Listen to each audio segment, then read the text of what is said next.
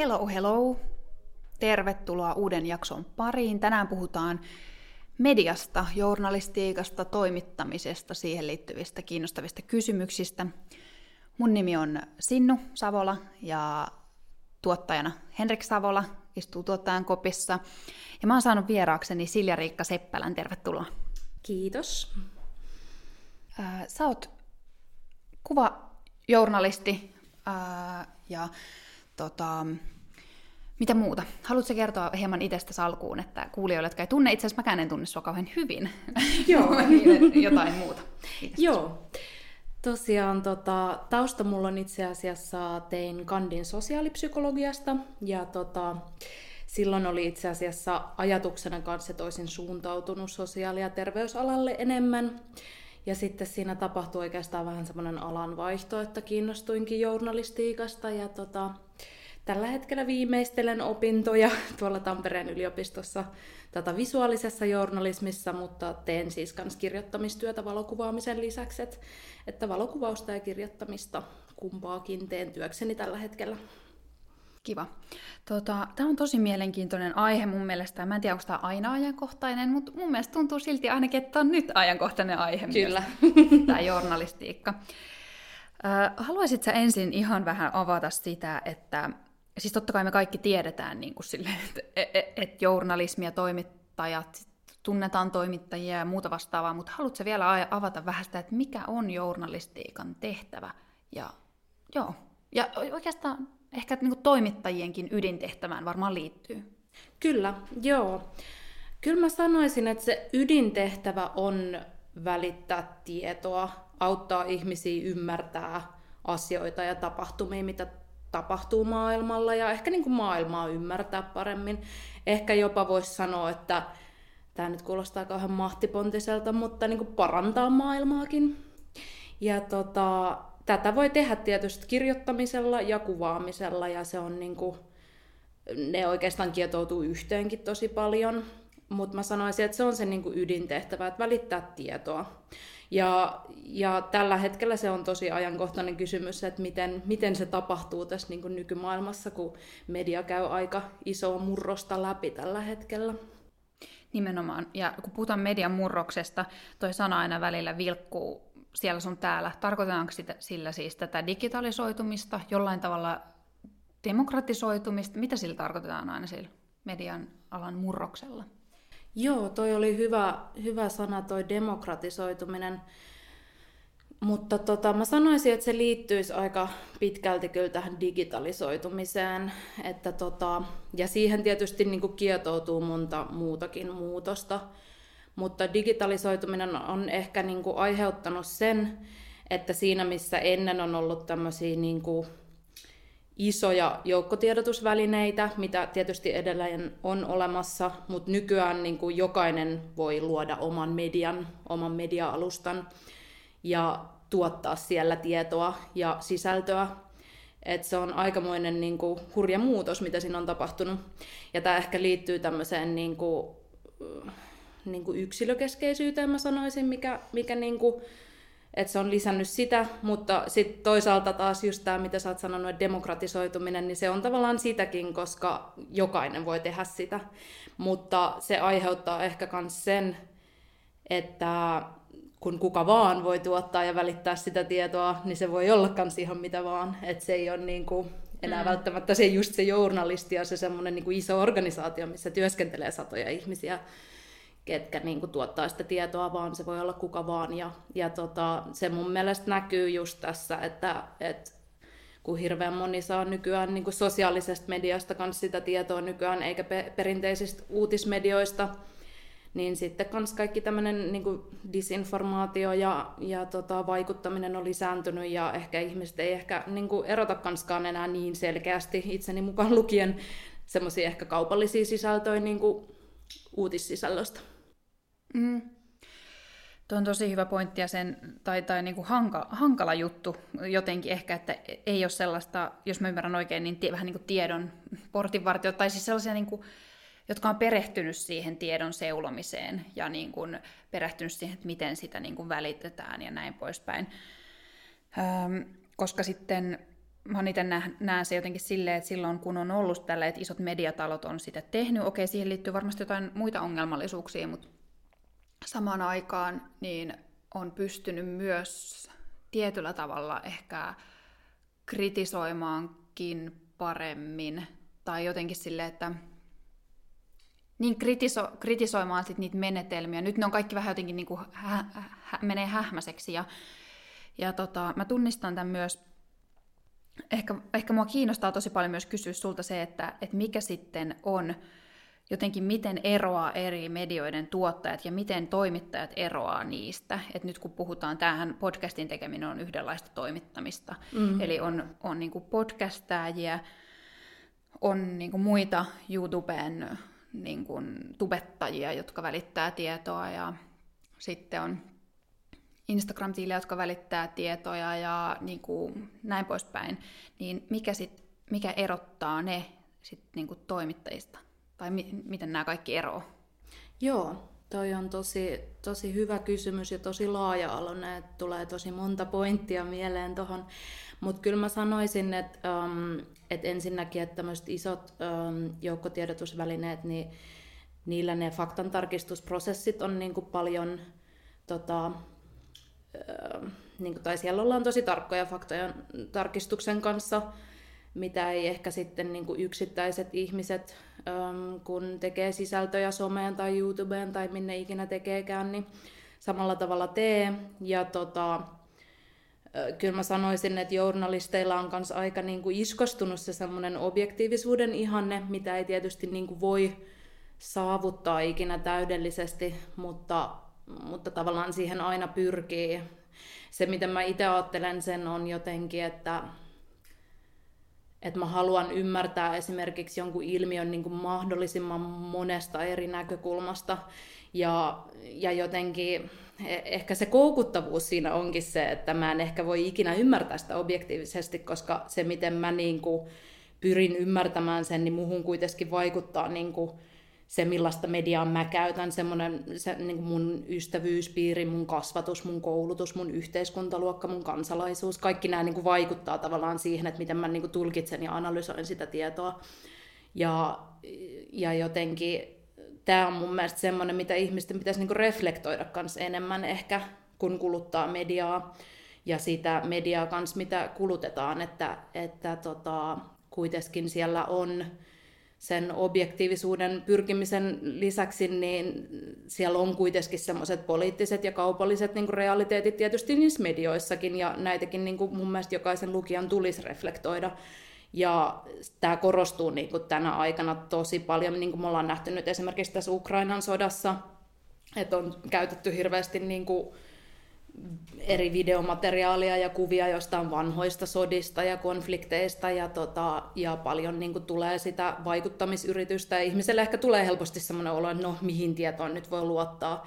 Ja musta on ollut hauska, niin kuin, tai no ei hauska on kyllä ihan väärä sana, mutta jotenkin niin kuin, jännä huomata, että tosi moni on esimerkiksi tänä aikana palannut sen niin kuin, television ääreen ja niin kuin, lukee vaikka Yle ja Hesari mieluummin kuin selaa somea. Että tavallaan siinä näkyy, että se luottamus semmoisiin niin kuin isoihin medioihin on vielä jotenkin olemassa kans tämmöisen niin kuin median murroksen aikana, että siellä ehkä on sitten kuitenkin pyritty sitten jotenkin syvällisemmin ja monipuolisemmin tarkastelemaan näitä tietoja. Eikä tässä ole niin kuin tarkoitus kuitenkaan jotenkin niin kuin kritisoida liiaksi tätä, että, että että niin kuin media käy tällaista murrosta läpi, mutta kyllä mä niin kuin kannustaisin ihmisiä esimerkiksi miettimään, jos somessa niin kuin tota, selaa sitä omaa fiidiä, niin käyttää semmoista medialukutaitoa. Niinpä. Ja, ja koska se on oikeasti aika niin kuin hankalaa se erottaa se, just puhuttiin jossain tyyliin, tyyliin jossain saunalauteella, että et, et vitsikö, että et jotenkin kaikki sellaiset faktat, mitä jostain sanotaanko Instagramin reelseistä tulee, niin vaikka tiedostaa itse, että nämä ei, niin kuin, mä en usko tähän, tai, mm. tai niin kuin, että mä en voi pitää tätä luotettavana, mutta ne jää silti mieleen. Jos sä oot kattonut, niin tavalla tai toisella ne usein jää mieleen jotkut niin kuin kiinnostavat faktat tai jotain, mitä niistä tulee. Et se, on, se on oikeasti aika, aika vaikea olla mediakriittinen niin kuin, niin kuin tänä päivänä siellä, silleen niin kuin ihan selaamalla sitä omaa somea. Että, mutta mitä muu, toi on tosi hyvä toi, että kannustaa niin kuin siihen, että tarkastelee kriittisesti sitä, että omia lähtökohtia ja näin poispäin. Onko jotain muita, mit, mitä tämä medialukutaito niin kuin voisi tarkoittaa? Mm. Joo, kyllä mä sanoisin, että se ennen kaikkea on niin kuin, tota reflektoimista ja, ja sitten mm, kans niin kuin tietysti ihan kaiken median kanssa, mitä kuluttaa, niin on niin kuin hyvä mun mielestä kuitenkin miettiä sitä, että esimerkiksi sanomalehdilläkin voi olla niin kuin tiettyjä, niin kuin, no ehkä enemmän niin kuin historiassa, mutta musta on kauhean mielenkiintoisia, että mitä niin kuin poliittisia sidosryhmiä on esimerkiksi ollut jollain maakuntalehdillä, että näitäkin on niin kuin tosi mielenkiintoista tarkastella, että mi- miten ne on oikeastaan syntynyt ja ketä siellä on päätoimittajina ja, ja niin kuin, että miten ne on kanssa rahoitettu. En mä sano, että ne suoraan vaikuttaisi, mutta, mutta tota, kyllä se ehkä semmoiseen framingiin voi välillä niin kuin vaikuttaa. Ja, tota, ja sitten ehkä myös semmoista niin kuin ylikulttuurien menevää niin kuin uutisointia kans, niin kuin kannustan jotenkin siihen ja pitäisi itsekin ehdottomasti niin kuin lukea enemmän. että mä tota, itse on siis kans, tota, puhun saksaa, niin seuraan niin kuin saksankielistä mediaa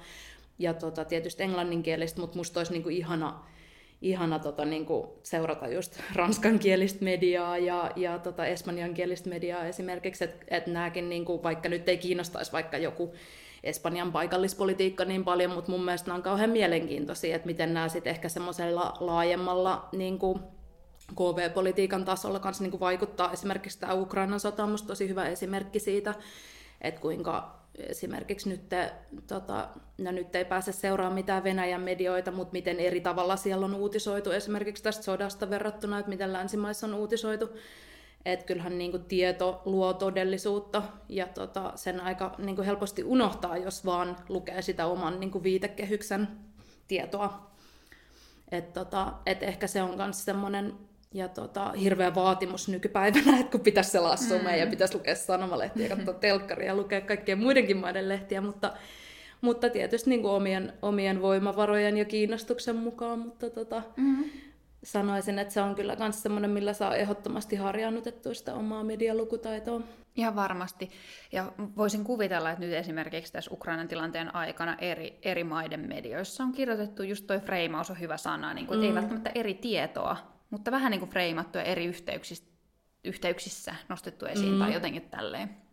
Kyllä, joo, se on kyllä, kyllä tosi tota, tärkeä käsite ihan journalistiikan opinnoissa ja poli- politiikan opinnoissakin, että se kyllä on semmoinen, mikä vaikuttaa. Ja, tota, ja se ei ole niinku paha, mutta se kannattaa aina niinku semmoisella tietyllä linssillä katsoa tavallaan ja lukea, että, että miksi sitä on niinku käytetty. Ja, mulle itselleni se antaa myös semmoista niin kuin mielen rauhaa, kun ymmärtää, että mitkä niin kuin tarkoitusperät ehkä joillain on, kuulostamatta nyt liikaa salaliittoteoreetikolta, mutta, tota, mutta niin kuin, se auttaa jotenkin ymmärtää mun mielestä asioita laajemmassa kontekstissa ja, ja varsinkin tämmöisen niin kuin informaatiotulva-aikana ja, ja kun ei ehkä aina erota sitä niin kuin vaikuttamista siitä niin kuin objektiivisesta uutisoinnista, niin se on hirveän tärkeä, tärkeä taito. Mulla tulee esimerkiksi mieleen nyt, kauhean kun mulla on tämä Ukrainan sota nyt koko mm. ajan, mm. mutta huomaa, että mitä, mitä mm. uutisissa on ollut viime päivinä, mutta tota,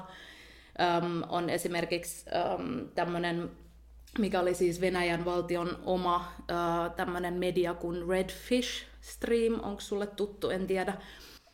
Kuulostaa tuttu, en muista. Joo, joo.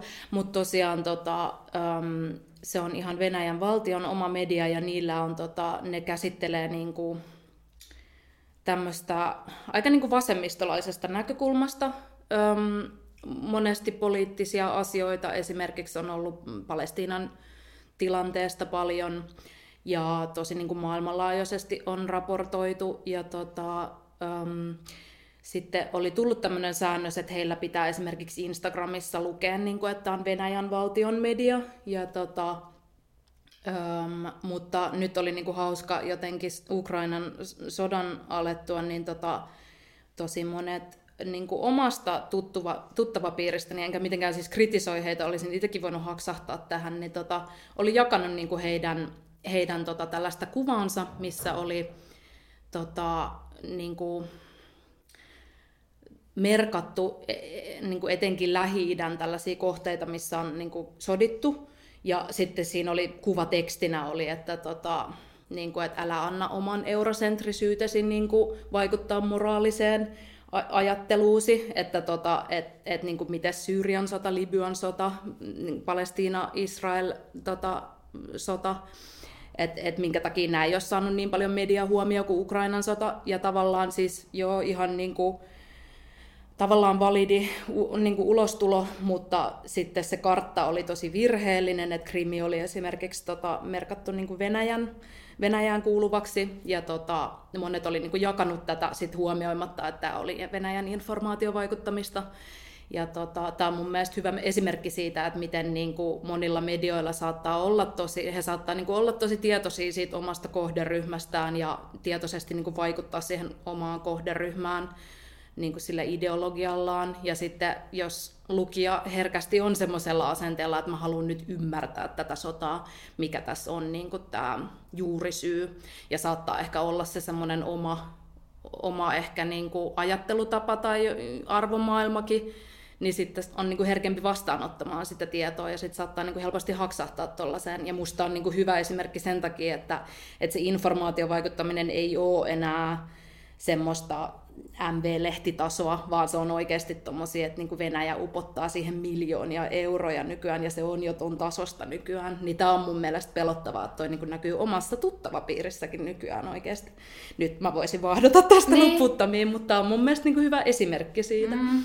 Ihan loistavaa. Ja mä oon siis huomannut saman, että et ei niin kuin, en mä mä en tunnista enää, mikä voisi olla sellaista vaikuttamista ja mikä ei, niin kuin mm. informaatiovaikuttamista. Että silleen niin kuin, täytyy sanoa, että itse on kyllä niin kuin, ihan äärikriittinen siitä, mitä jakaa mm. tällä hetkellä ainakin. Siis toki nyt on, eletään erityisen kriittisiä hetkiä.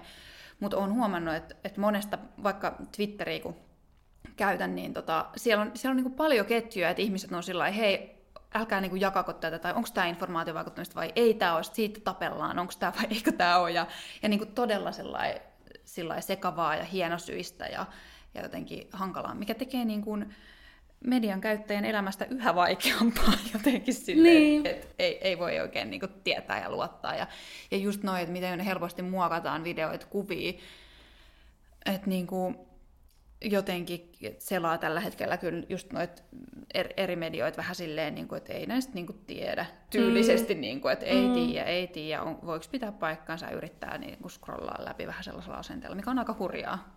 Kyllä, joo, ja kyllä mä tota, suosittelisin kanssa niin kuin, sitä, että säätelee sitä omaa uutisten lukua ja median käyttöä sit kans, jos se alkaa vaan niinku ahistaa liikaa tai tulee, niinku, tulee helposti semmoinen olo, että nyt en tiedä mihin luottaa ja mihin uskoa. Et, tota, se on tosi tärkeää kans nykyaikana, kun se, se jotenkin se ajankohtaisuus on muuttunut niin hirveästi viime vuosikymmeninä, että miten, millä niin kuin volyymilla sitä tavaraa tulee koko ajan mm. ulos. Et se on tota, siinä pitää niin itse ottaa jotenkin tosi paljon vastuuta siitä omasta niin kuin henkisestä hyvinvoinnista, varsinkin tällaisten niin kuin tosi vaikeiden aiheiden niin kuin sodan kohdalla. Joo, niinpä. Toi on myös hyvä, toi, et, tai hyvä ja hyvä, mutta toi, että miten intensiivisesti tietoa tulee ulos, niin on varmasti muuttunut myös aika paljon. Kyllä. Et, ja, ja mä huomaan sen itsestä, kun mä avaan niin kuin Hesarin appin, niin mä oon silleen vähän niin kuin silleen, että mä oon avannut se viimeksi tunti sitten, sitten mä avaan se ja siinä on sama etusivu, niin mä oon vähän sellainen, hm, ei mitään uutta. niin kuin, niin kuin tylsistyn, mikä on aika mm. jäätävää, koska mm. niin kuin, joo, joo. siis sehän on ihan uskomatonta, että tulee niin kuin joka tunti, tunti uut, uusia uutisia mm. siihen etusivulle. Niinpä, kyllä. Joo, toi on kyllä, tunnistan tuon saman ja siinä joutuu tasapainoilemaan vähän semmoisen niin kuin oman uteliaisuuden ja semmoisen haluan pysyä kärryillä koko ajan versus semmoisen, että niinku, voinko hyvin tällä hetkellä niinku näiden, näiden välillä, mutta ihan, ihan ehdottomasti se on, niinku se ajankohtaisuus on tavallaan tosi monille uutismedioille semmoinen ykkös niinku prioriteetti, mutta tota, kyllä siinä kannattaa sit niinku lukijana pitää just mielessä sen, että kyllä mä pysyn ihan hyvin ajan tasalla asioista, vaikka kattoisin uutiset vaan kolme kertaa päivässä. Mm. Siis nimenomaan. Ja musta tuntuu, että pysyisi niin kuin jotenkin paremminkin, tai mä itse haluaisin priorisoida jotenkin vähän enemmän vielä sellaisia niin kuin syvä, syväanalyysejä, että se uutisvirta on aika niin kuin vähän tyhjäkäyntiä tavan tallaajalle, jonka ei tarvitse tietää yksityiskohtaisista niin kuin, yksityiskohtaisista sotastrategisista iskuista mm. Kiovan kadulla. Tai niin kuin jotain tällaista, mitä siihen tulee. Niin sitten jotenkin vähän silleen, että mieluummin lukisi vähän niin kuin jotain mm. ymmärrystä lisäävää ja ehkä se hyödyttäisi enempi. Mutta en tiedä. Mun on ihan pakko kysyä sulta, vaikka mä en ole etukäteen tätä miettinyt, mutta tuli nyt mieleen, että millä mielellä sä oot seurannut tätä ikään kuin va- vaikkapa rokote aikana, eli siis korona-aikana, tätä niin kuin, ja, ja muutenkin tätä, itse mä en halua käyttää salaliittoteoreetikko-sanaa, mutta, mutta mä nyt käytän sitä, koska mä en keksi nopeasti muuta, niin mikä me mielletään salaliittoteoreetikko hommaksi usein käyttää sanaa niin kuin valtamedia, eli puhua mm. niin kuin joidenkin mielestä ihan normimedioista, silleen, niin kuin, että valtamedia puhuu sitä sun tätä, niin millä mielellä sä niin kuin sitä seuraat ja miten sä sitä niin kuin selittäisit, että, että näetään, nähdään niin kuin tietyt, ehkä, me, eh, ehkä perinteisesti ajateltu niin kuin mediat, joissa, jotka vähän niin kuin välittää tietoa merkittävästi ja jossa on ne tietyt kriteerit ja muuta, että niitä kohtaan ollaan niin kuin skeptisiä. Niin miten sä jotenkin tätä oot seurannut? Joo, tämä on ollut tosi mielenkiintoinen jotenkin seurata kyllä tätä. Um, kyllä mä sanoisin, että aika... Tämä on niin kuin kauhean vaikea jotenkin sanottaa silleen, kun mä niin kuin haluaisin myös kritisoida tavallaan sitä niin kuin ihmisryhmää, ketkä ajattelee näin, mutta kyllä mä sanoisin, että siinä niin kuin vaikuttaa ehkä, ehkä aika paljon sitten semmoiset niin yhdessä muovatut jotenkin sosiaaliset todellisuudet ja, ja ehkä jopa ehkä jopa semmoinen niin kuulumattomuus yhteiskuntaan, ehkä jopa semmoinen niin pelko niin kuin hyvin paljon siinä heidän niin kuin narratiivissaan taustalla. Ja tota, um, on tosi tärkeä puhua, että mikä on tavallaan median vastuu sitten niin kuin tämmöisten ihmisten niin kuin kohdalla, et koska niin kuin media on syytetty tosi paljon siitä niin kuin pelon lietsomisesta ja jonkun niin kuin, agendan toteuttamisesta tässä mm. koronakriisin aikana. Ja tota, se on tosi tärkeä keskustelu. Mun on itse niin journalistina vaikea nähdä, että media ei uutisoisi isosti noista asioista, koska se on median tehtävä. Mutta, mutta mä ymmärrän sen kanssa, että se niin herättää hirveästi pelkoa ja, ja semmoista, että, niin kuin, että milloin tämä pandemia on päättymässä ja onko näitä rokotteita nyt niin kuin tutkittu tarpeeksi ja tavallaan, että miten siihen hätään sit niin vastataan. Ja hirveästihän se on kääntynyt sitten semmoiseksi, että niin kuin, niin kuin vastustetaan ja, ja ehkä semmoista kahtia jakoa kansan välillä ja, ja niin kuin, et, et koetaan, että niin kuin ihan, ihan tavallaan oikeuksiin puututaan, niin se on ollut kyllä niin kuin tosi inhottava seurata sitä ja, tota, ja nyt kun tuli tämä Ukrainan sota heti tähän perään, niin tämä on kyllä aika muista. Mutta tota, mut kyllä mä, niinku, mä itse asiassa suosittelisin Yle Areenassa mun mielestä tosi hyvä tämmöinen muistaakseni kolmiosainen dokumentti, tota, mikä on tehty tällaisesta rokotekriittisyydestä, ja tota, se oli itse asiassa ennen koronaa vielä, mutta kyllä siinä mun mielestä lopussa sit mainittiin myös lyhyesti koronakriisistä, mutta siinä oli mun mielestä hyvin niin kuin, avattu niitä taustoja ja siitä, että oikeastaan se, niin kuin, se oli kyllä mun mielestä aika jenkkipainotteinen, jos sen nyt väärin muista, mutta tota, siinä oli kyllä avattu hyvin paljon sitä, että kuinka paljon siellä on ihan tämmöistä niin kuin ohjaamista ja masinoimista ja tieteen vääristelyä ja jopa niin kuin linkittymistä äärioikeistoon. Että kyllä niin kuin mun mielestä tuossa keskustelussa pitää muistaa se, että se ei ole, se ei ole niin kuin, että se on aika monille kanssa sitä niin kuin ihmisten hyväksi käyttöä ja myös Suomessa niin kuin monet äärioikeistolaiset mediathan tuuttaa tätä rokotevastaisuutta, että se, siinä on paljon semmoista poliittista vaikuttamista ja mun mielestä siitä pitäisi niin kuin puhua enemmän, että miten, miten tota, sillä kanssa on niin kuin vaikutettu ihmisiin. että se on kyllä, mm. se on tosi pelottavaa. Mm. Niinpä, joo. Ja to, toi varmaan myös niin kuin, Öö, myös toi, mitä sanoit, toi jonkinlainen, niin kuin, että kuulu, että ei, minu, ei ole kuultu niitä omia huolia tai jotenkin, että kanavoituu sellainen epäluottamus tai ehkä pyst- kykenemättömyys vaikuttaa joihinkin asioihin, asioihin niin myös sieltä ainakin, ainakin sit niiden niin kuin yksilöiden osalta, että ei, ei, niin kuin toi just nuo vaikuttamispyrkimykset, vaan niin mm. yksilöiden kokemuksen osalta. Kyllä. Että, et tota, mä en tiedä oikein, mikä siihen sitten on, on, on niin ratkaisu, mutta jotenkin Ähm, Joo, mutta on, on samaa mieltä. Mä ehkä muotoilin sen just vähän väärin, että tarkoitin just nimenomaan sitä, että sitä huolta ei ole kuultu, eikä sitä, niin kuin, että he ajaisivat jotain politiikkaa, mitä pitäisi kuulla. Ei siitä, en ole niin. niin samaa mieltä, mutta, mutta Joo, kyllä mä niin näen, että siellä taustalla on, on, on aika paljon semmoista pelkoa ja tietämättömyyttä tulevasta, mikä monella on, mutta niin kuin, mutta onhan se niin kuin kans nähty tässä koronakriisin aikana, että niin kuin, niin kuin ihmisten mielenterveys kärsii tosi paljon ja sosiaaliset ongelmat on lisääntyneet. Että kyllä niin kuin noihin mun mielestä pitäisi ohjata ehdottomasti paljon enemmän resursseja. Niin kuin ihan silleen pitkäkestoisesti se on sijoitus, jos sen tekee nyt, koska se muuten näkyy sitten, että, että esimerkiksi monethan on nyt niin kuin valmistunut esimerkiksi kandeiksi tai kokonaiseen ammattiin niin kuin tässä viime vuosina niin kuin täysin etäopiskellen, niin kyllä mä niin kuin mietin paljon sitä, että jos mä olisin itse itse ollut 18-vuotias ja olisin opiskellut niin kuin etänä kotona nämä vuodet, että miten mä olisin, niin kuin, miltä musta tuntuisi, kuka mä niin kuin olisin. Että on tämä ollut ihan tosi rankkaa tosi monelle nämä vuodet ja se pitäisi niin kuin, mm. tota, ottaa kyllä huomioon. Niinpä, joo, oon miettinyt ihan samaa. Että ihan niin kuin kuulostaa mahdottomalta. siis ihan uskomattomalta, niin. että jotkut on niin kuin valmistunut tyyliin, niin. tyyliin nyt. Yep. Tota, Minkä takia muuten öö, journalistiset sisällöt on yhä enenevissä määrin maksullisia?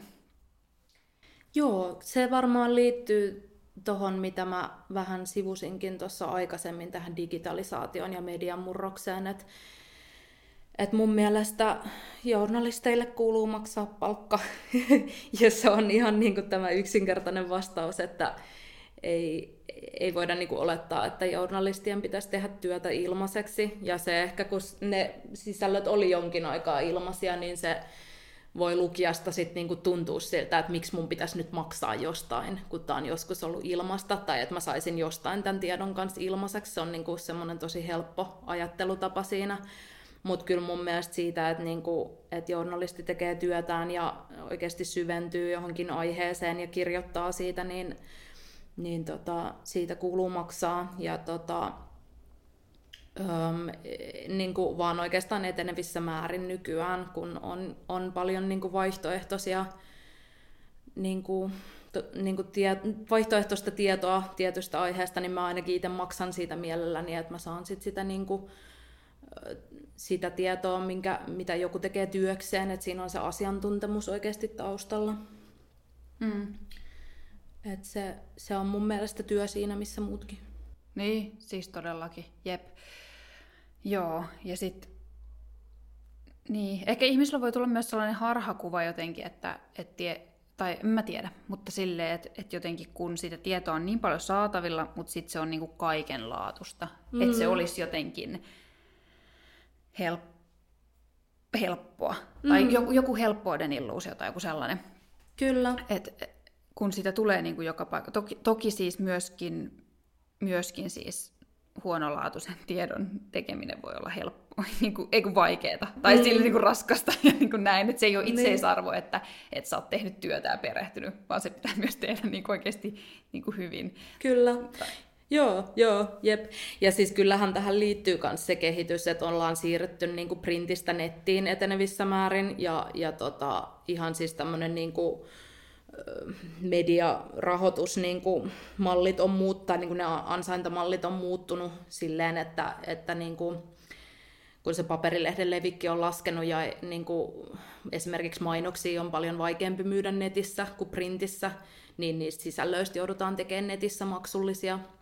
Et se, se tota, niin kuin, liittyy paljon niin kuin siihen muutokseen, että miten sit netissä tavallaan siitä sisällöstä voi myös niin kuin tienata nämä mediat. Et se on, se on niin kuin yksi ratkaisu, mikä siihen on tehty, ja, ja ehdottomasti niin kuin mediatalouden pitäisi niin kuin kehittyä ja löytää itsensä vielä niin kuin paremmin tästä nykyisestä mediaympäristöstä, ja, ja tota, niitä ansaintamalleja pitäisi niin kuin kehittää ja edistää ihan ehdottomasti, et, ettei toi niin kuin jäisi ainoaksi ratkaisuksi, mutta tota, kyllä mä luotan tulevaisuuteen, että journalismi vielä niin kuin löytää, löytää itsensä uudelleen kanssa tästä digiajasta muillakin tavoin. Niin, liittyen siihen, niin minkä takia eri mediat ei ole niin kuin mennyt YouTubeen? Paitsi siis onhan Yle. Siellähän, heillähän on niin kuin ihan tosi hyviä tällaisia ää, toimittajia, jotka tekee siellä eri, erinäisiä sisältöjä. Mutta mun mielestä yllättävän vähän.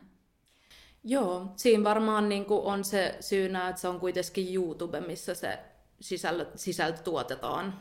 Samoin kuin, niin kuin eihän mediat saa siitäkään niin paljon rahaa, jos ne niin kuin Instagramiin tai Facebookiin laittaa. että se ei ole kauhean pitkäkestoista niin kuin taloudellista ajattelua medioille julkaista muilla alustoilla sitä. Ja tämähän on tämmöinen ikuinen vääntö, että, tota, että kuinka paljon tavallaan sosiaalisten medioiden pitäisi ottaa niin kuin vastuuta ja, ja rahoittaa niitä medioita, jotka tuottaa heidän mediassaan sisältöä. Mutta tota, mä en oikeastaan tiedä, niin kuin, mikä siihen olisi se vastaus, mutta voin sanoa, että tästä on paljon keskustelua. Mutta se ei ole vaan niin kuin medioille kannattavaa tehdä, niin ainakaan niin kuin sillä su- samanlaisella volyymilla kuin että, että olisi ne omat nettisivut sitten, tai joku oma alusta. Mm, joo. Mm, ehkä mä haluaisin puhua seuraavaksi, tai pitäisikö puhua itse asiassa kuvajournalismista, koska joo. se on sulle myös tuttua. Ja Kyllä. Ehkä me, haluatko kertoa vähän, että mitä se on? M- mulla tulee tietenkin mieleen Meeri Koutaniemi. Onko hän Suomen tunnetun kuvajournalisti? En tiedä, mutta ainakin, ainakin viime vuosina ollut aika lailla. Öö, mutta haluatko kertoa vähän, että mitä, mikä on kuvajournalismin pointti? Joo, siitä löytyy aika monta määritelmää. Mä ehkä itse käytän mieluiten semmoista, että mm, miten voidaan niin kuin visuaalisesti kuvin ja videoin jotkut laskee ehkä niin kuin grafiikan ja infografiikan ja kaiken tämmöisenkin siihen mukaan, mutta ehkä niin kuin kuvat, valokuvaus ja no valokuvaus ja videokuvaus on ne niin kuin tunnetuimmat tai ehkä osuvimmat, niin miten niiden avulla voidaan selittää asioita, tuoda tietoa katsojalle tai lukijalle, selittää asioita visuaalisesti. Et se on ehkä kuvajournalismin ydintehtävä. Joo. Hyödynnetäänkö sitä sun mielestä paljon tai tarpeeksi? Kyllä jos alkaa niin kuin herkistyä sille, niin huomaa, että hirveästi niin kuin etenevissä määrin oikeastaanhan niin kuin me eletään koko ajan visuaalisemmassa kulttuurissa. Ja jos vaikka selaa ihan sanomalehteä tai, tai somea, missä on niin kuin Instagramissa on ehkä niin kuin esimerkiksi pakotettu se julkaisija laittaa se visuaaliseen muotoon se julkaisu. Että et kyllähän niin kuin se on nykyään tosi iso osa mediaa, mutta tota, kyllä sitä mun mielestä voisi vielä niin kuin kehittää ja edistää. Et, et esimerkiksi mun mielestä perinteisessä mediassa aika paljon käytetään mun mielestä liikaa semmoista kuvituskuvan tyylistä, että voisi niin kuin paljon taiteellisemmin usein mun mielestä niin kuin toteuttaa monet asiat ja käyttää niin kuin semmoista paljon luovempaa ilmaisua. Mm. Mitä sä itse ajattelet siitä, että millaista arvoa se kuva voi tuoda suhteessa sitten kirjoitettuun tekstiin? Tosi paljon. että ihan jos niin kuin miettii sitä, että me ei ajatella sanoina, me ajatellaan kuvina, ainakin mä ajattelen kuvina, että jotenkin kyllähän niin kuin kuvat jotenkin se niin kuin osuu johonkin semmoiseen alitajuntaan ja mielikuviin ja niin kuin tunteisiin ja uniin, että se on jotenkin, se on paljon semmoinen niin kuin herkempi väylä mun mielestä. Sä tiedät näistä enemmän psykologina, mutta mä ainakin niin kuin koen, että se visuaalisuus, sillä on joku semmoinen voima, mitä sanat ei tavoita. Ja tota, kyllähän se niin kuin, jotenkin, kun lukeekin jotain juttua, niin jos siinä on se kuva, ja varsinkin jos se kuva on hyvä, niin se jotenkin tekee siitä koko jutusta niin kuin kokonaisvaltaisemman, ja se, se on oikeastaan se, mikä niin kuin herättää niitä tunteita mun mielestä, että siinä on, siinä on tosi paljon niin kuin voimaa selittää asioita. Mm, niinpä. Joskus mä mietin sitä, mä en tiedä minkä, mikä on hyvä mediakäytän, tai journalistinen käytännössä siitä, että miten paljon ihmisiä voidaan kuvata. Tai usein tulee mietittyä, että miten jotenkin, miten henkilöitä voi, voi laittaa niin kuin lehteen. Siis joo, eikö tämä ole perusperiaate, että jos sä elät tuolla kadulla, niin joo, sua voidaan kuvata, koska silloin sä oot jotenkin julkisessa tilassa edustamassa aikaasi ja niin kuin mm. näin poispäin. Mutta millaisia hyviä käytänteisiä tähän liittyy, koska voisi olla, että tässä on niin kuin myös aika kiusallisia tilanteita joskus. Joo, ehdottomasti julkisella paikalla saa kuvata, sen unohtaa aika moni. Ja tota, niistä syntyy ihan nykyäänkin paljon niin kuin, tota, ristiriitatilanteita, että onko se nyt, että jos sä kuvat rautatieasemalla niin kuin metroaseman sisällä tai otat pari askelta ulos, että onko se nyt vielä julkista tilaa vai ei, mutta kyllä mä sanoisin, että semmoinen niin nyrkkisääntö on, että julkisella paikalla saa kuvata.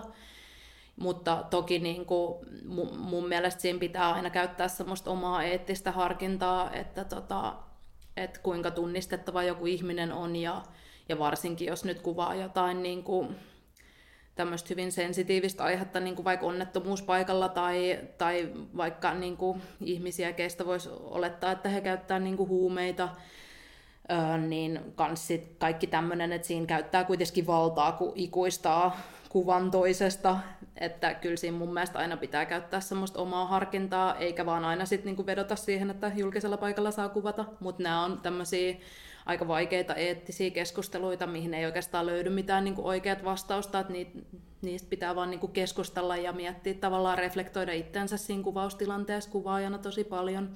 Että kyllä mä itse olen aika herkkä kysymään lupaa ja, ja tota, um, mä luotan myös siihen aika paljon, että jos mä esitän sen asian niin kuin rehellisesti ja toista kunnioittavasti, niin aika usein se vastaus on niin kuin joo, että kyllä ihmiset niin kuin tulee mun mielestä tosi mielellään niin kuin kuvatuiksi.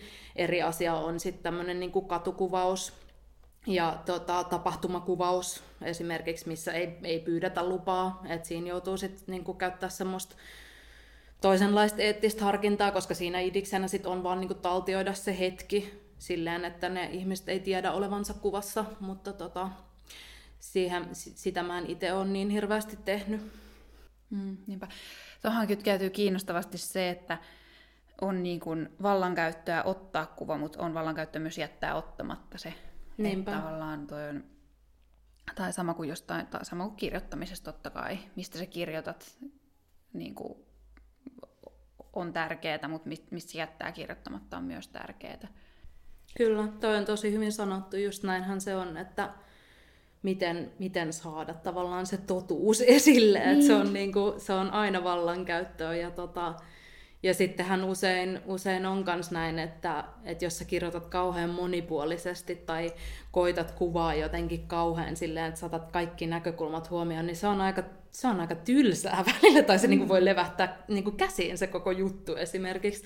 Enkä mä nyt niin kuin kannusta mihinkään raflaavaan otteeseen, mutta, niin kuin, mutta varsinkin niin kuin, tota, niin kuin kuvaamisessa, niin mun mielestä se, että mitä niin kuin yksityiskohtaisemmaksi tavallaan menee, niin sitä kiinnostavampi siitä kanssa usein tulee. Että et jotenkin se, siinä on semmoinen jännite tavallaan kanssa ton niin kuin kiinnostavuuden ja totuuden etsimisen kanssa. Et... Joo, toi on kyllä niin totta. Joo, joo, erittäin hyvin sanottu. Että sen pitää olla niin kuin mielen, mielenkiintoista totta kai. Ja, tai siis, niin, kyllä. Joo, Joo. sitäkään mm. ei saa niinku ali, aliarvioida, että kiinnostavat asiathan meitä kiinnostaa ja näin. Niinpä, joo, ja se on niinku, kyllähän niinku journalismiin liittyy myös semmoinen niinku tar- tarinoiden kertominen, ja mun mielestä semmoista tarinallisuutta ei kanskaan niinku kannata vähätellä, että et jos nyt esimerkiksi kirjoittaa jonkun yhden ihmisen tarinan, niin jätän huomioimatta monen muun tarinan, mutta tavallaan siitä yhdestä tarinasta niin kuin avautuu myös semmoinen kokonainen todellisuus. Että tavallaan tossakin on se, että mennään yksityiskohtiin, mutta mennään tavallaan laajemmalle tasolle. Jep, jep. Kuviin liittyen ehkä liittyy myös sitä, että kun nekin, niin kuin sanoit, että ne osuu ehkä herkemmin vielä johonkin hermoon ja meidän niin kuin herättää paljon mielikuvia ja tunteita versus sellainen niin kuin kirjaimia peräkkäin tyyppinen, niin tota, siihen liittyy tietenkin myös omalla tavallaan just se, että ne voi osua vahvemmin meidän käsitykseen just siitä, millainen todellinen on, todellisuus on. Ja varmaan niin kuin vahvimpana esimerkkinä just toi kaun, kauneusihanteet, vaikkapa, että millaisia kuvia me esitetään. se on mun mielestä ollut, niin, se on jotenkin aika räikeä esimerkki siitä, että millaista todellisuutta ollaan luotu, että minkä näköisiä ihmisiä on näkynyt vaikkapa jossain mainoksissa ja kuvissa ja lehtikuvissa myös ja niin kuin tälleen. Ja sitten varmasti medialla on ollut siinä iso vaikutus, että, että miten me ollaan ajateltu, että millainen on vaikkapa kaunis nainen tai mitä, mitä muuta vastaavaa. Miten tätä jotenkin käsitellään, tai miten sä lähestyt tuota aihetta? Miten sitä, puhutaanko siitä paljon, miten siihen, onko siihen, niin kuin, suhtaudutaanko siihen kriittisesti, just siihen, että millaista todellisuutta luodaan, ja toisaalta sitten se, että jos siihen suhtaudutaan tosi kriittisesti, ei vitsi, tämä on ihan tällainen niin kuin kaninkolo, että sitten aina sä niinku rupeat ajamaan jotain niinku agendaa ikään kuin, mikä, mikä voi sitten mennä pois siitä niinku totuuden etsimisestä. Niin. Ei vitsi. mä tiedän, mä oon mennyt näihin ajatusluuppeihin kuule itekin. Mutta tota, joo, siis ehdottomasti kyllähän media käyttää ihan va, niin kuin, todella suurta valtaa tuossa, millaista niin kuin, kauneusihannetta luodaan, millaista representaatiota luodaan mistäkin asiasta. Öm, ja kyllä mä niin näen, että se on muuttumassa. Ja tämä ihanuushan esimerkiksi sosiaalisessa mediassa on, että kuka tahansa voi vaikka räätälöidä oman somensa niin kuin omiin kauneusihanteisiin kannustavaksi. Että sä voit seurata vaan tilejä, mitkä on vaikka kehopositiivisuutta niin kuin edistävää. Että eihän sitä voi tehdä sillä, että sä meet lehtihyllyn eteen ja otat sieltä lehtiä. Että siinä on niin kuin se, että se valta on siirtynyt tosi paljon sille niin kuin katsojalle ja lukijalle mutta se herättää sitten myös sen, että osaako sitä vastuuta käyttää. Mutta, tota, mm, mutta kauneusihanteisiin liittyen, niin, niin kyllä mä niin sanon, että valitettavasti kyllä siinä aika paljon ohjaa kuitenkin myös se, että mikä myy edelleen. Mm-hmm. Että se on, että eihän niin kuin, eihän tavallaan mikään, niin kuin, tai jotenkin se, että aina pitäisi niin kuin ehkä tavoitella jotain tai ajatella semmoista ihanneversiota itsestään ja ja siinä kyllä valitettavasti aika paljon vielä semmoiset perinteiset kauneusihanteet ainakin mun mielestä näkyy, mutta on mun mielestä näkynyt muutosta, semmoista hidasta, mutta ihanaa muutosta ehkä kans viime aikoina sen suhteen. Toi on totta muuten, että se mikä myy, ja sitten huomaa, että niinku ihan tällaiset modernit tieks, Instagram-vaikuttajat sanottaa sitä, että ne tekee, että et, joo, ei, ei tämä näytä vaikka heidän elämältään, mutta on mun mielestä tosi, niin kuin tekee vaikka tosi joten jollain tavalla stereotyyppisiä tilejä niin kuin ylläpitää itsestään ja itsestään kuvaa niillä tileillä. Mutta sitten sanoo, että tekee sen sen takia, että niin kuin ihmiset tykkää siitä ja äh, ihmiset haluaa nähdä sitä ja, tai tulkitsee ne tykkäykset ja muut sen, sillä tavalla, että ihmiset haluaa nähdä sitä. Ja, että on ihan aika, aika, aika niin kuin jäätävä todellisuuskin sen välillä, että just mikä sitten niin kuin ikään kuin myy ja toimii versus, mm. että mihin ollaan sit, halutaan sitoutua jotenkin mm. toisenlaisen niin kuin vaihtoehtoisen todellisuuden luomiseen. Niin, kyllä. Ja tämä on niin kuin, mun mielestä Johanna Vehko kirjoitti tästä hyvin long playssa liittyen niin kuin tähän sotakuvastoon kanssa, että, että kuinka tietoisia ihmiset on esimerkiksi niistä algoritmeista, että, että minkä takia siellä omassa feedissä näkyy niin paljon semmoista väkivaltaista kuvastoa, niin sehän on se, mikä trendaa. Se on ihan kauhea asia, mutta se niinku, sehän on se, mikä niinku, mitä meille kanssa syötetään, että on huomattu, että tämä on se, mitä niinku ihmiset selaa ja klikkaa. Että et tavallaan näistä asioista kanssa pitäisi tulla jotenkin tietoisemmaksi ja, ja on tietysti tosi vaikea muuttaa just sitä, että se menisi enemmän semmoiseen niin monipuolisempaan ja eettisempään suuntaan, mutta, mutta jotenkin mä uskon siihen, että kun niin kuin tiedostaa tavallaan noin just taustalla vaikuttavat asiat, niin ehkä se pikkuhiljaa kans menee parempaan suuntaan. Mm, varmasti, joo. Ja onneksi, nä, onneksi näistä kyllä niin puhut, puhutaan pikkuhiljaa jotenkin, tai jotenkin enemmän.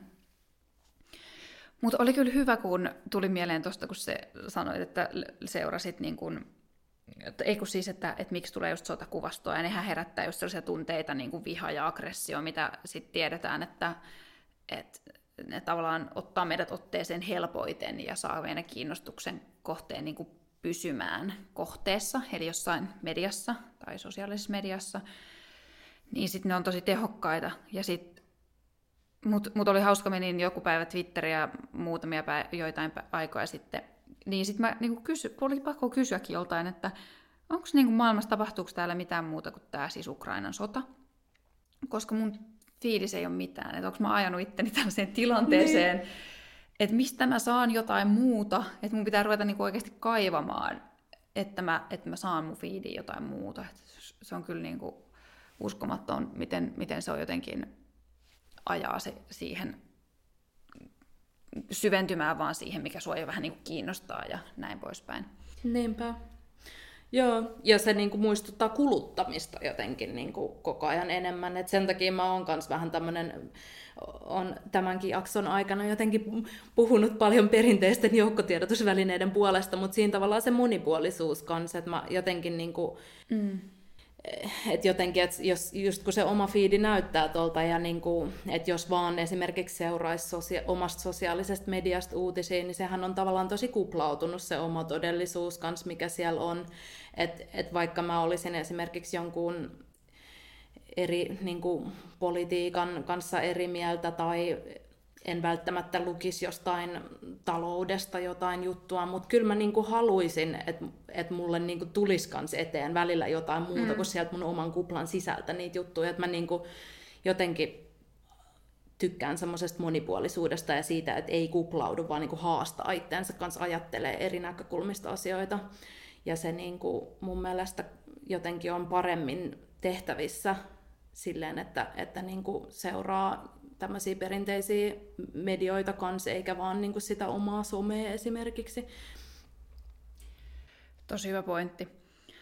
Tuli tästä sodasta mieleen ja ehkä koronan myötä, ja, ja, mutta mut koskee kyllä niin kuin muutenkin toimittajia.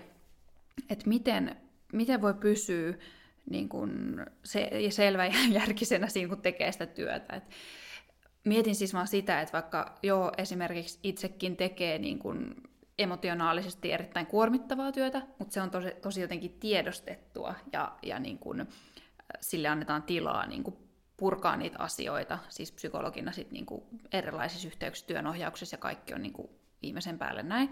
Mutta sitten, niin, niin miten, miten sitten journalistit suojautuu sit tiedon kuormittavuudelta, että siinä, siinähän tulee niin kuin, älyttömän paljon informaatiota ja maailman, niin kuin, just, just kun näistä tietenkin pitää uutisoida kaikista tällaisista niin kuin epäoikeudenmukaisuuksista ja, ja ikävistä asioista, mitä tapahtuu, niin miten tonkaa jotenkin pärjää?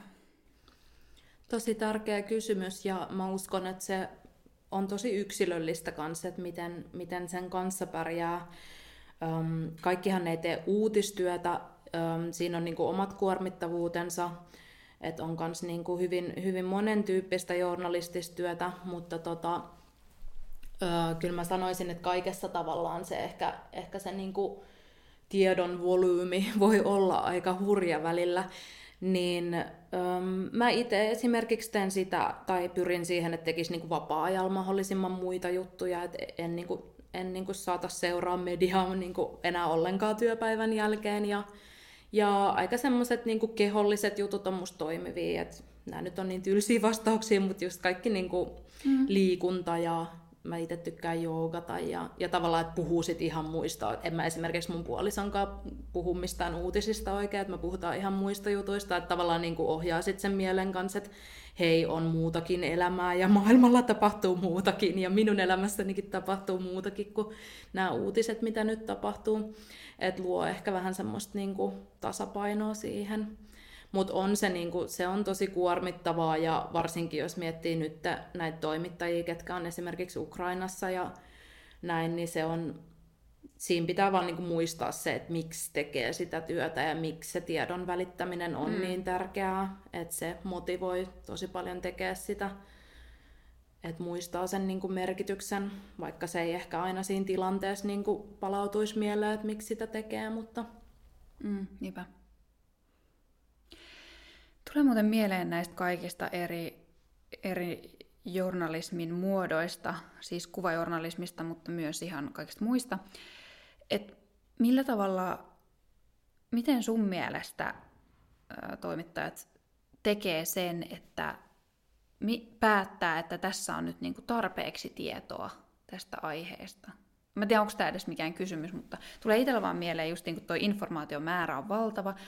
Varmasti tietolähteitäkin on aika paljon. No siis joku sellainenhan nyt on help, ns. helppo, että okei, tässä niin tapahtui tälleen. Että mä, mä olin paikalla tai mä kuulin ensikäden tietoa, näin, näin on tilanne mennyt ja sen välittäminen. Mutta sitten aika monen asian mä luulisin, että voi liittyä sellaista tiedon hakua nimenomaan tosi paljon.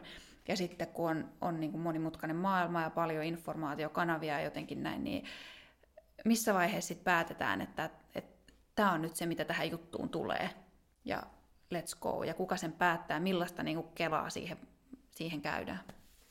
Tämä on tämä kuuluisa uutiskynnyksen ylittyminen. Mm.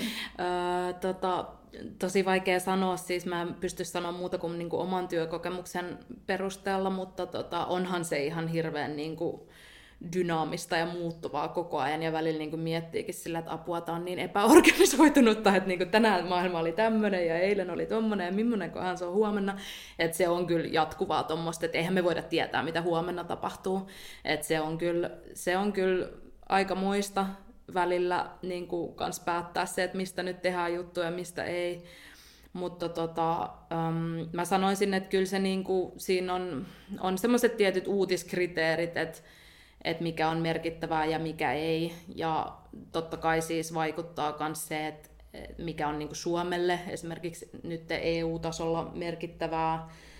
Öm, esimerkiksi maakuntamedioissa pitää miettiä myös sitä niin kuin lukijakuntaa. Jokaisessa mediassa pitää miettiä lukijakuntaa, mutta siellä ehkä vaikuttaa vielä enemmän se niin kuin paikallisuus, voisin sanoa. Um, siinä ehkä risteytyy semmoinen, että mikä, niinku, mikä on tavallaan semmoista tärkeää tietoa, mutta sitten kanssa se niinku tuottajan näkökulma, että mikä kiinnostaa lukijoita. Et mä sanoisin, että ne kaksi on tavallaan semmoisia, mitkä niinku ristileikkaa ehkä tuossa kysymyksessä. Mm. Mutta riippuu hirveästi mediasta kanssa. Mm. Että tota... Niinpä, joo. Mitähän mulla vielä olisi, olisi tota, mm, mitä mulla vielä olisi kysyttävää? Tota, tämä on, tää on kyllä niin kuin, tää on mielenkiintoista aikaa jotenkin ja niin kuin, jännä toi, toi niin kuin tavallaan se medioiden vastuu siinä, että miten luo, tehdä mahdollisimman luotettavaa tietoa, kuinka riippumatonta tietoa voi mm. pystyä edes tuottamaan miten se on mahdollista. Ja sitten toisaalta mun mielestä sä oot tuonut hyvin esiin niin kuin tässäkin, tota, että, että sit myös se niin kuin lukijan vastuu siinä, että tiedostaa niitä omia lähtökohtia, mitä seuraa. Mutta niin, kuinka objektiivista tietoa pystyy ylipäätään ihminen suoltamaan, tuottamaan mm. maailmasta? Niin, ei varmaan Okei, toi oli kyllä valtava kysymys, sille, ihan niin massiivinen, mutta jos mietitään sille toimittajan näkökulmasta, niin, että niin. Kuinka, kuinka on fiktiivistä. Niin, mä, mä en usko, että sitä ihan sataprossaa objektiivista on niin kuin olemassakaan, ja toi niin kuin lukijan vastuukysymys on niin kuin kauhean mielenkiintoinen sen takia, että en mä niin kuin tiedä, että kuuluisiko sen vastuun edes olla lukijalla, että niin kuin sehän on jotenkin ihan valtava vastuu ja sen niin kuin näkee sitten myös tämmöisessä suurissa uutisaiheissa, että se niin kuin on myös tosi ahistavaa, kun ei tiedä tavallaan, että mikä nyt on totta ja mikä ei ja mikä agenda on missäkin niin kuin taustalla, mutta tota, mm, mutta kyllä mä niin kuin, tavallaan jos mä nyt asettaudun, vaikka sä pyysit sanoa toimittajan näkökulmasta, mutta kyllä mä sanoisin niin kuin, että kans lukijan näkökulmasta niin on, on niin kuin tärkeä se semmoinen tota, jotenkin se ehkä semmoisen niin kokonaiskuvan näkö, näkeminen ja, ja tavallaan se semmoinen niin monipuolisuuden ymmärtäminen ja sen semmoisen niin monimutkaisuuden ymmärtäminen kanssa siinä kontekstissa. Esimerkiksi nyt tässä Ukrainan sodan kohdalla, että siinä on niin kuin, Öm, niin kuin ihan semmoiset tosi niin kuin haastavat geopoliittiset kysymykset kanssa taustalla. Ja se, että säätelee sitä omaa luke- lukemista ja uutisten seuraamista ja, tota, ja on niin kuin kriittinen kans sen suhteen, että mitä, mitä mediaa käyttää. Ja, ja jos just käyttää esimerkiksi jotain sosiaalisen median niin tilejä, niin miettii myös niitä tarkoitusperiä ehkä siellä taustalla silleen, että et miksi, miksi just tämä tyyppi haluaa julkaista tämän tyylistä tietoa. Ja, tota, ja et tekee myös muuta kuin seuraa uutisia, niin se on tosi, tosi tärkeää. Et hyvin, hyvin monia eri asioita. Tämä nyt oli ehkä enemmän niin kuin lukijan näkökulmasta, mutta sitten toimittajan näkökulmasta mä sanoisin, että se, kyllähän se tietysti se, niin kuin, se semmoinen tota, kriittisyys ja monipuolisuus on niin kuin välillä vaikea pitää, jos tekee jotain tiettyä juttua, että se, sen, siinä pitää myös miettiä se lukijan näkökulma, että mikä nyt on niin kuin se lukijan lukijan mielestä kiinnostavaa tässä jutussa, että siinä voi olla, että siinä joutuu niin kuin ottaa semmoisen yhden näkökulman ja tavallaan mennä siinä syvemmälle, ja riippuu niin kuin kauheasti juttutyypistä sitten kanssa, että lähteekö semmoisen niin toisaalta toisaalta pohdiskeluun, mutta, tota, um, mutta useinhan se on, että se pitää niin kuin yksinkertaistaa kanssa juttu niin kuin ihan kielellisestikin silleen, että se on niin kuin lukijalle kanssa kiinnostava. Joo. Niinpä. Mistä tulee mieleen se, että mitä, mä, mitä mieltä sä oot tästä klikkiotsikoinnista? Se on aika, se on niin kuin monien medioiden tapa saada tavallaan ihmisiä avaamaan se juttu ja, ja lähtemään tilaajiksi, ja siitä voi olla montaa mieltä, että miksi pitää niin kuin tulla koko lehden tilaajaksi, jos nyt haluaa vaikka lukea vain yhden jutun. Tämä nyt liittyy maksumuuriin enemmän, mutta se, että se sisältö voisi olla niin kuin tylsempää, niin se voi harmittaa monia ja se voi herättää jopa semmoista vihaa sitä mediaa kohtaan, että minkä takia te teette näin niin kuin tämmöisiä jotenkin siitä tulee vähän semmoinen tyhmentävä vaikutus melkein välillä, mm. että mi, mi, miksi te aliarvioitte lukijaa. Mutta tota, kyllä mä niinku ymmärrän, miksi niitä on, mutta e, eihän ne, ei ne varmaan niinku toimittajienkaan mielestä ole mitään laatujournalismia, mutta se on niinku, liittyy sitten näihin ansaintalogiikkakysymyksiin. Mutta tota, onhan, onhan ne niinku lisääntynyt ihan silleen laatulehdissäkin, onhan se ihan siis valitettava seuraus, mitä on tapahtunut. Mm. Niinpä, jep. Onko jotain muuta, mitä sä haluaisit vielä korostaa tästä aiheesta puhuttaessa? Joo, mun mielestä me voitaisiin puhua, puhua kans tosta, tota, me ei ole kauheasti puhuttu niin kuvaajan ja kuvattavan välisistä valtasuhteista tai ylipäätänsä siitä niin kuin asetelmasta. Ja ehkä mä haluaisin niin kuin puhua siitä nimenomaan niin kuin, ähm, kuvaamisen kontekstissa ehkä enemmän kuin, niin kuin haastattelemisen. Mm. Me jonkin verran puhuttiin tuosta tota, katukuvauksesta ja ja mm. tavallaan niihin liittyvistä eettisistä kysymyksistä. Mutta tota... Avaat tota joo, jonkin verran. Joo, se on musta kauhean mielenkiintoinen, tota, varsinkin jos miettii niin kuin tämmöisessä tota, kontekstissa, että mennään niin kuin ulkomaille ja esimerkiksi vieraisiin kulttuureihin. Ja tämä keskusteluhan ulottuu esimerkiksi niin kuin johon, joihinkin niin kuin hyvän tekeväisyysjärjestöjen käyttämään kuvastoon, mutta ei ehkä mennä siihen saakka, mutta, mutta tota, me puhuttiin ennen kuin mä tulin tänne niin, tota, siitä Meeri Koutaniemen siitä kuvasarjasta. Niin tota, si, se on ehkä semmoinen niin kuin, tunnetuin ja ehkä kiistellyin esimerkki Suomessa niin kuin kuvajournalismista. Ja tota, mm, siinä on ehkä niin kuin kaksi näkökulmaa, mit, mitkä musta on kauhean kiinnostavia. Toisaalta niin kuin, se on levittänyt hirveästi tietoisuutta tyttöjen ympärileikkauksista, Um, mä voin nopeasti vähän briefaa, eli se kuva, kuvasarja oli muistaakseni Keniassa Maasai-heimossa kuvatusta kahdesta tytöstä, ketkä tota, ympärileikattiin, tämmöinen reportaasi, kuvareportaasi. Ja tota, um, herätti hirveästi kohua silloin ilmestyessään. Um, ja tota, mm, niin, niin se yksi näkökulma ehkä on, että se niinku levittää tavallaan sitä tietoisuutta ja, ja tavallaan tietoa, että hei tällaista tapahtuu maailmalla ja meidän pitää tehdä jotain tämän niin kuin, asian eteen. Ja tota, mun mielestä hirveästi on kans niin kuin enemmän jotenkin ollut kans julkista keskustelua siitä, että tuommoista tapahtuu.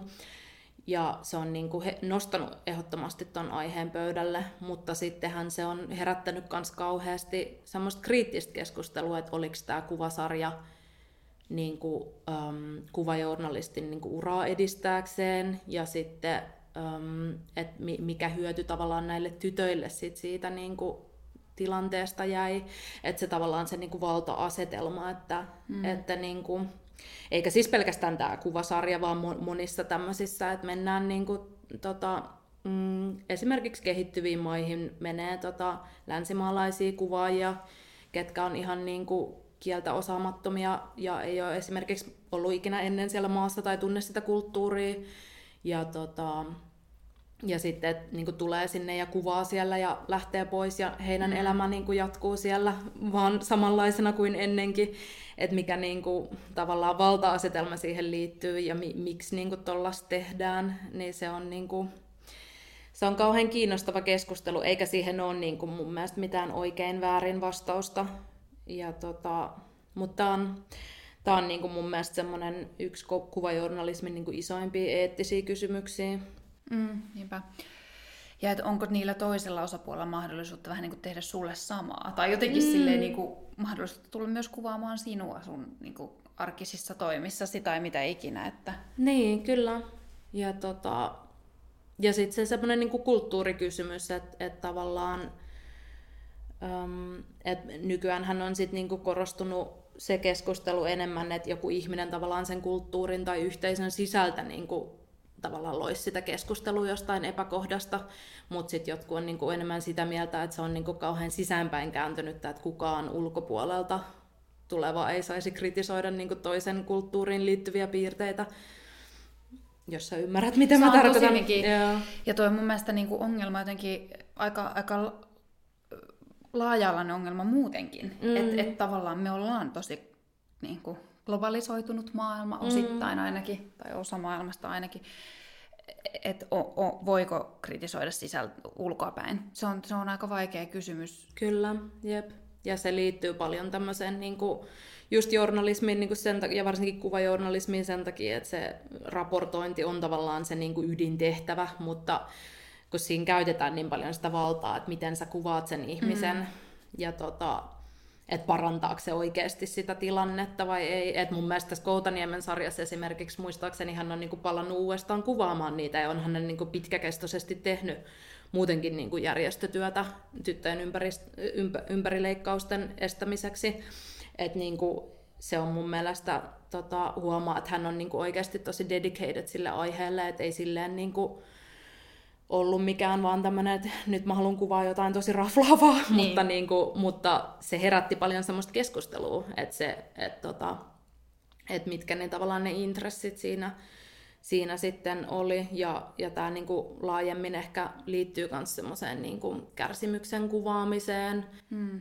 Ja tota, kun lyhyesti puhuin myös siitä kärsimyskuvastoista, mitä käytetään esimerkiksi tota, kehitys kehitysmaiden tota, apujärjestöissä esimerkiksi nykyään vielä tosi paljon, niin hehän perustelee sitä, että, että jos käytetään niin tämmöistä stereotyyppistä niin kärsimyskuvastoa, niin se vaan yksinkertaisesti niin kuin, ö, saa ihmiset lahjoittamaan enemmän, mikä on tavallaan niin kuin ihan loogista, mutta sitten, sitten tavallaan, että sehän niin kuin, että tavallaan se, että kuvataan sitä kärsimystä, niin se aina tietyllä tavalla niin kuin objektivoi sen kohteen tai, mm.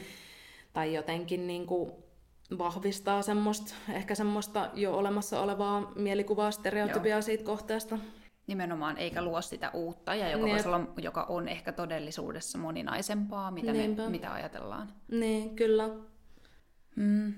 Joo, ja niin kuin kuva ylipäätänsäkin, mä en usko, että se...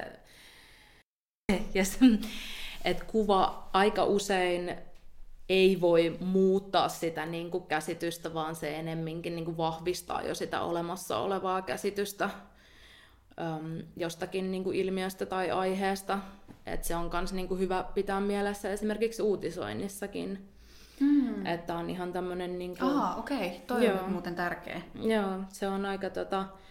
Mun mä luin just tämmöisen väikkärin tota, aiheesta Noora Kotilaiselta. Haluan nyt häntä tässä hänen nimensä tuoda esiin, jotta en niin kuin, puhuisi ihan puutoheinää ja ottaisi oma, omaan kredittiin näitä sanoja, mutta tota, äm, hän oli tutkinut mun mielestä tota, ä, Syyrian sodan kuvastoa ja, ja tota, sitä, että miten Venäjällä esimerkiksi nämä kuvat on tulkittu ihan eri tavalla kuin tota, länsimaissa esimerkiksi. Että tavallaan että se kuva, vaikka se pyrkisikin siihen totuuteen, niin aika usein se, millaisia niin kuin, tota, mielikuvia, mie, niin kuin mielikuvia ja, ja tavallaan semmoista niin kuin ideologiaa tai käsitystä on jostakin asiasta, niin se kuva voi vaan niin kuin vahvistaa sitä valmiiksi olemassa olevaa käsitystä, että se ei vält, aika harvoin niin kuin muuttaa sitä enää. Tämä on musta kauhean kiinnostavaa. Kyllä, että ihmisillä on isompi jotenkin äh, tavallaan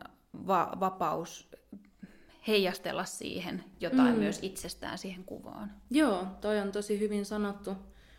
Kyllä, ja, ja niin kuin, se on musta kauhean jotenkin niin kuin mielenkiintoinen ajatus, että kun jotenkin haluaisi ajatella, että ihminen niin kuin haluaa kehittää omaa ajattelua ja haastaa itteensä ja edistää, että kuinka paljon sitä oikeasti sitten tekeekään. Mm. että niin kuin, et, et onko, onko valmis niin kuin muuttaa sitä omaa maailmankuvaa ja omaa ajattelua vai, vai, tota, vai onko niin jotenkin se niin muovautunutta, että et sit se vaan niin kuin kärjistää sitä omaa ajattelua ja sittenhän mm. tolleen niin kuin syntyy myös paljon her- herkemmin niin kuin vastakkainasettelua ja riitoja ja konflikteja ja mitä ikinä, että se on niin kuin, jotenkin semmoinen niin kuin, avoimuus olisi ihan, ihana osata pitää, mutta en kyllä tiedä, miten tehdään semmoinen. niin. Ihan oikeasti, niin. niin kuin siis yksilö- ja yhteisötasolla, niin ei helppo. Mm. Joo. Kyllä. Joo. Meidän pitää varmaan ruveta pikkuhiljaa lopettelemaan, mutta kiitos ihan super paljon, että tulit keskustelemaan tästä. Siis tässähän, tämähän aivan niin kuin, tästä olisi kyllä varmaan puhuttava vaikka kuinka paljon vielä, mutta ehkä me otetaan joskus vielä uudestaan. Niinpä. Joo, joo, ja tästä niin kuin itsekin jotenkin on sillä apua, mihin kaikkeen tämä liittyykään, mutta niin, sehän on niin kuin, tieto luo todellisuutta ja niin kuin, kuva kertoo enemmän kuin tuhat sanaa, niin mm. kyllä. Ja pitää paikkaansa. Jep, mutta kiitos kutsusta, oli tosi mukava päästä keskustelemaan sun kanssa. Kiva. Ja hei, toivottavasti kuuntelijat saitte tästä hyviä asioita ja ajatuksia irti ja näkökulma laajeni. Kiitos kun kuuntelitte ja kuullaan taas ensi viikolla. Moido!